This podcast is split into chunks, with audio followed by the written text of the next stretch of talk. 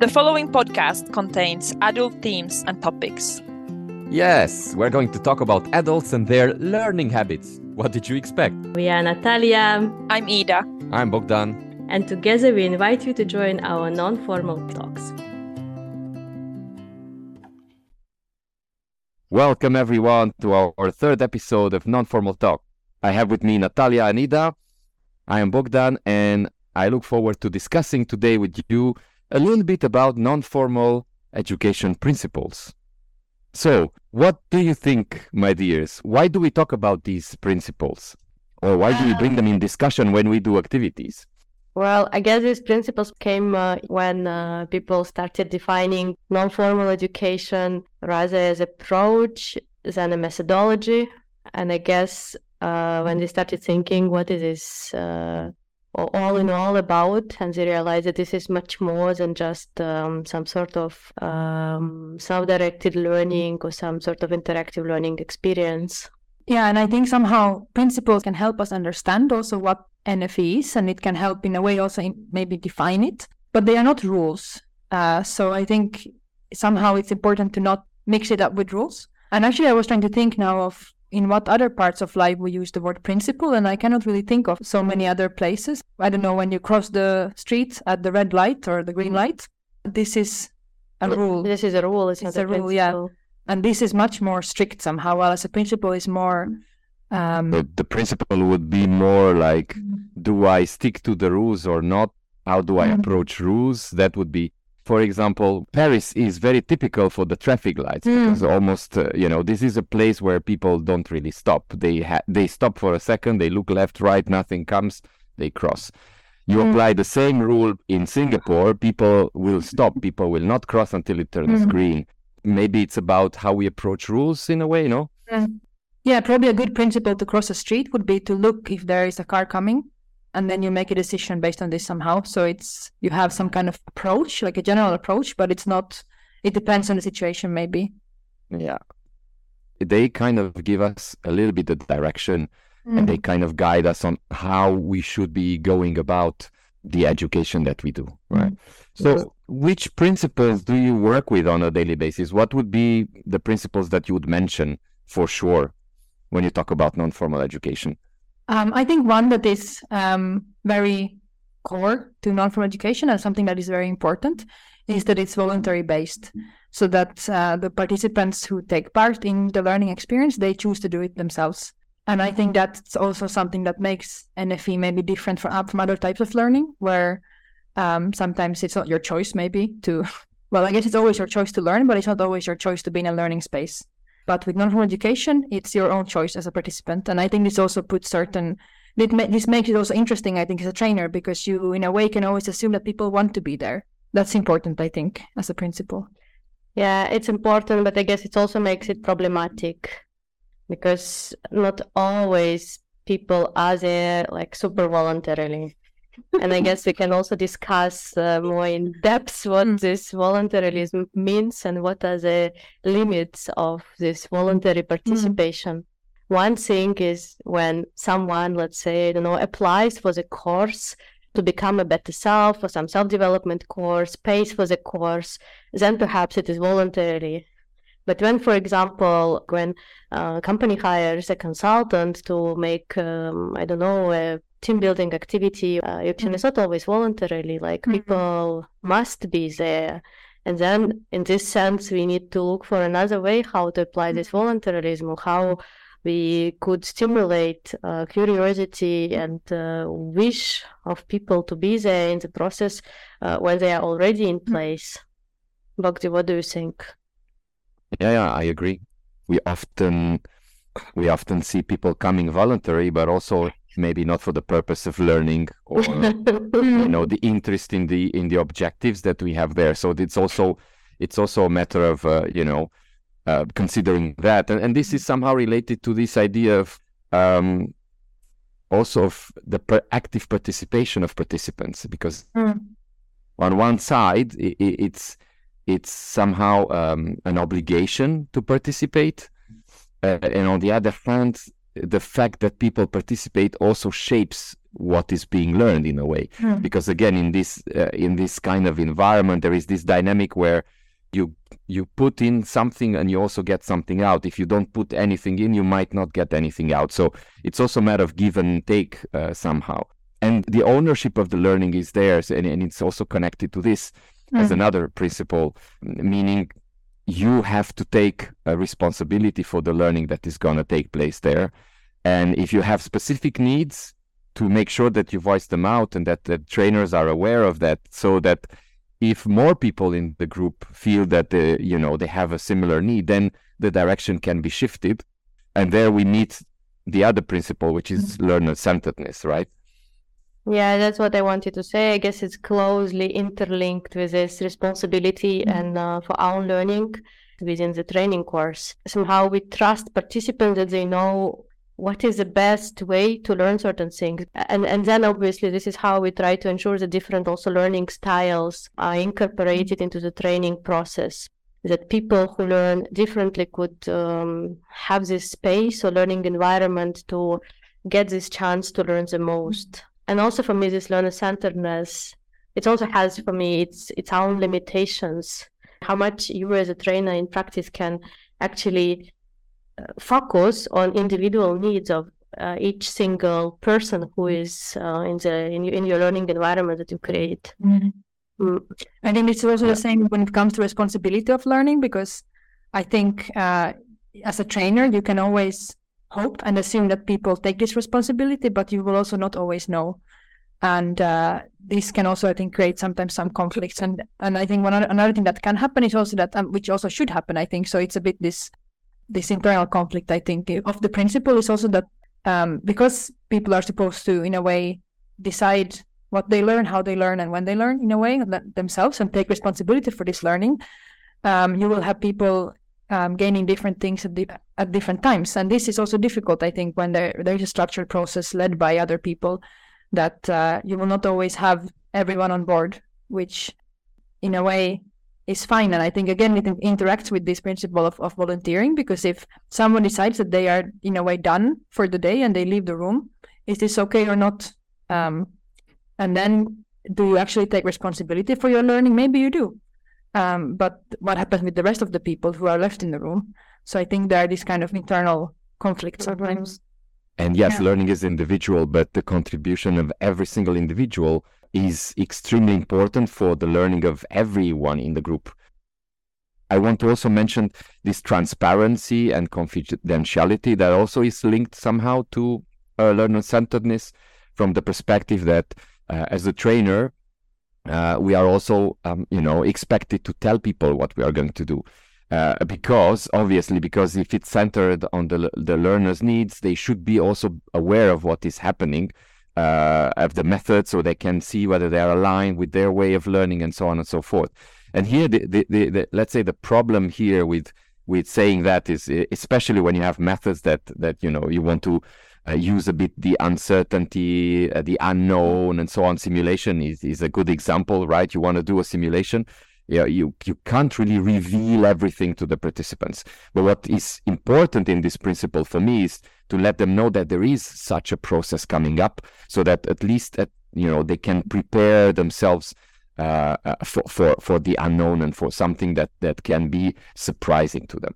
So in other words, you tell them what you're going to do. Maybe you don't give them all the details, but at least you do that. So in this way, they are informed uh, about what's coming up. Yeah, and I Um, guess this unknown very much uh, interferes with another principle, which is experiential learning. And uh, I mean, the, this experience, it's almost like a magic, which uh, we sometimes create during the training course. There is also a big uh, discussion on what is called um, experience in the training context. In case of these group learning experiences, the group trainings, exactly simulations we call um, experiential learning when group as a group uh, goes through certain experience or certain situation or certain unknown or certain challenge together as a group and then we deconstruct it we debrief it and we come up to certain conclusions to extract uh, the actual um, outcomes from this experience and I guess this is important part also of non-formal education. Obviously, we do not use this kind of experiences in every session, but I mean, if they do, if they are not there, I can hardly call training course a training course. For me, this is one of the core uh, principles. Do you Yeah. think do you think trainers do this a lot where they give a certain vague promise and then they hope that people don't question it too much? So you will say that we are going to cover this, but you don't maybe say how or you don't say how long it's going to take so that you allow for this kind of this magic that Natalia mentioned to happen with experiential learning. Or you also maybe allow for needs if in case certain needs come up, you can also adapt your program maybe. And then you didn't give too much promises. Do you think this is a common approach to Hmm. I don't know. Um, I don't have an answer. Uh, what I can say is that my practice changed over time. As a beginner, as I didn't feel safe or secure enough, I would tend to stick to what I knew and didn't go out of certain boundaries. As time passed by and I became more experienced, I also felt more comfortable with being flexible. For example, I would inform the group about the content that we would touch upon. If a session about communication is foreseen, I would specify that is about written communication, therefore, I would avoid creating false expectations. However, when it comes to the method, I would not necessarily reveal it to participants, at least not in the beginning of the training course. I always feel that this would only burden them with an information that is not required in advance. Talking about the method before the session itself should be enough. Um, this is a nice way to keep that uh, experiential magic in the air. I think uh, one also of those uh, mystified and probably something that we should demystify principles this holistic learning. What does it mean as a principle when you when you build a training program? What what is it in your experience? How do you um, how do you work with that when you have a group? I think it's one of the toughest one to work with because it's also the one that quite seldom uh, you can find it in a in a tr- let's say a traditional formal education setting, right? In a traditional formal education setting, you most of the time you'd be sitting and you'd focus on your head, right? So I think it's the hardest one to to to approach because you need to look at at both the hands, like what can you do. So you need to have this hands-on type of approach where there is a, some kind of a skill or some kind of a problem solving that is going on. At the same time, this can still happen while sitting. So how do you make sure that there is also move uh, and the body is also moving and that is not just something that is static? So I think it is indeed the problematic one. Um, and I, I, it depends. It really depends on the topics that I. uh, With some topics, I find it very hard to work Mm. and apply it. Actually, I don't know about you. I think it also connects to this idea of open-ended learning. That learning is not something that stops just because your program ends on a certain day, but that it continues in an open-ended way. Because I think, especially when it comes to the heart and the values and the uh, attitudes, maybe that you that the person has or grows, it can be hard to know when it happens, and maybe it's also not something that you as a trainer you don't maybe need to know when it happened or how it happened or if it happened. Um, so it, it connects, I think, also to this idea that we cannot measure everything and we cannot know everything. And then also from, I think, from the learner perspective, uh, maybe also what you said a little bit, Bob, is that um, society has taught us, I think, that learning is very oft, often learning facts and learning numbers and years and names of famous people. And then when we are suddenly supposed to learn not just this, but other things, I think it's difficult and it very often happens i think that if you if i don't know if you look back at i don't know you had a learning experience and you look back at what you learned it's easier to list the things that you learned that are facts and numbers and names of people than the other things the values or the skills or the um, these kind of things. And i think that's why it's yeah it's difficult also to plan for this kind of uh, learning to happen when it's so hard to in a way define or measure. Yeah, and I guess it's also connected with this notion of competence, which uh, sometimes I don't even know whether we have a right to promise that we develop certain competence as a combination of uh, skills, knowledge, and attitudes.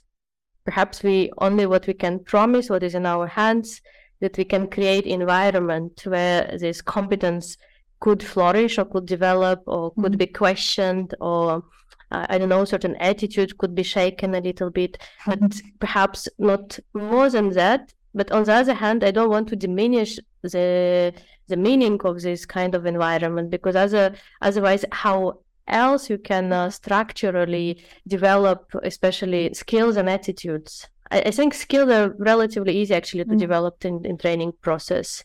Uh, and there are, we all know there are many skill-based training courses when you just go and you actually learn a skill mm-hmm. or learn how to develop a skill. When you start learning a skill, a skill maybe mm-hmm. you have the first first part of the skill and then you learn the rest later. and for me, always this attitude part, the value part, somehow uh, it's like a deeper level, which perhaps also goes with this participation and mm-hmm. openness and connection among participants. Mm. Because I guess it only develops when uh, people can uh, speak honestly, frankly, and also can um, uh, see differences as a positive source, and even some clash can allow some clashes of opinions. Because this is also not always the case. Mm yeah I, I, think you are touching upon now maybe also the set of a certain set of values that that should be there somehow present. I would say trust respect uh, th- these are two that i can hear already from from mm-hmm. what you were sharing. But and i would add to this this this idea of the training space or the non-formal education space being also the the space where where we question and when we reflect I think these two these two elements are the ones also somehow contributing to pushing the learning forward, right? Like, okay, I come in with a certain habit, certain way of doing things, certain attitudes. This should be a space where I can question those. So I, I even though okay, I might be convinced that what I do is right, I should I should be encouraged to question and, and to go even deeper. It's almost like a, I would say, even a sort of a philosophical in, inner journey, you know, that, that we should be each taking when we are participating. I think we are taking it anyway as trainers. Uh, I don't know about you, but I, I, I always questions the thing I do and the things I know. Um, with every single training I do because it's a, it's an immense opportunity to to grow and to learn. And we were talking in the previous episode about change and how change is something that is constant and it's always happening. So for me, these somehow also go hand in hand. I think these principles they are also somehow should be well digested mm. by trainers because if you try to apply them just with your brain and with your mind when you create a framework, perhaps it's not enough. Mm. It's also a lot on how you react or how you interact during the training process because I guess it's uh, it's a whole um, I don't know constellation of experiences which you create, and you are also an active part of it of this experience. Uh, yeah, that was my. Yeah, I think you really have to believe that they are also useful somehow, and that they actually contribute to to the training. Because if you don't, yeah, in a way, believe in them, it's also hard to leave them which you kind of have to do when you plan and also when you implement the training. Yeah, but also what I'm trying to say is that I, I don't remember myself actually planning on how to apply these principles yeah. uh, in the training course, mm. which perhaps could be a good exercise once to actually reflect on that. But I guess I do apply all of them uh, to a certain extent in uh, most of the experiences where I am a trainer. And I guess I do it somehow naturally or intuitively. And, and that's what I'm trying to say that sometimes these principles also reflect uh, the way trainers are. Trainers' certain preference for creating certain learning environment. And I guess this is also where we enter this ground that some trainers are more experiential, some others are more reflective, some others, I don't know, more have more this individual approach. And I guess it is very hard to ensure this balance. Mm-hmm. But I guess it's mm-hmm. also goes a lot with this uh, preference that mm-hmm. trainer naturally has. Yeah. yeah. I agree. I would add to that, uh, thinking about my own practice, I, I think similar to yours. I think I personally learn more from observing. So I've been applying in my practice what I've observed other people practicing. And I think this is where, if, if we are thinking about learning uh, f- from this perspective, then then it's very likely that we're going to reproduce what we've seen, but the reflection behind to what extent some of the principles are applied or not is not is not really there. So at some point we get to the to the, to this uh, level where you start looking closely to what you do and how you do and you question it and and then comes this realization that okay maybe that, that principle i have not really applied it so much maybe i should put more focus on this one or the other one so but the, for me this is how um you know how i i learned basically by just observing others and then whatever resonated with me i i applied Mm-hmm. but mm-hmm. but I never thought initially as a, a, you know in the beginning as when mm-hmm. I started training I never thought oh yeah this is fully learner centered and it's really you know by the book and and so on and so forth it really didn't work like that um, I think it's nice to to finish maybe also on this note of of trainers learning because I think it also uh, I mean now when we speak about participants learning I think it's also a nice reminder the fact that uh, trainers also grow in their role and trainers also learn um, through their work. Uh, and I think it's probably not the principle, but I think it's maybe uh, in a way a symptom of the other principles. It's also this um, idea of learning to learn, because now I think Natalia said earlier this idea that not everyone maybe knows how they learn; they're just kind of expected to to find a way of learning.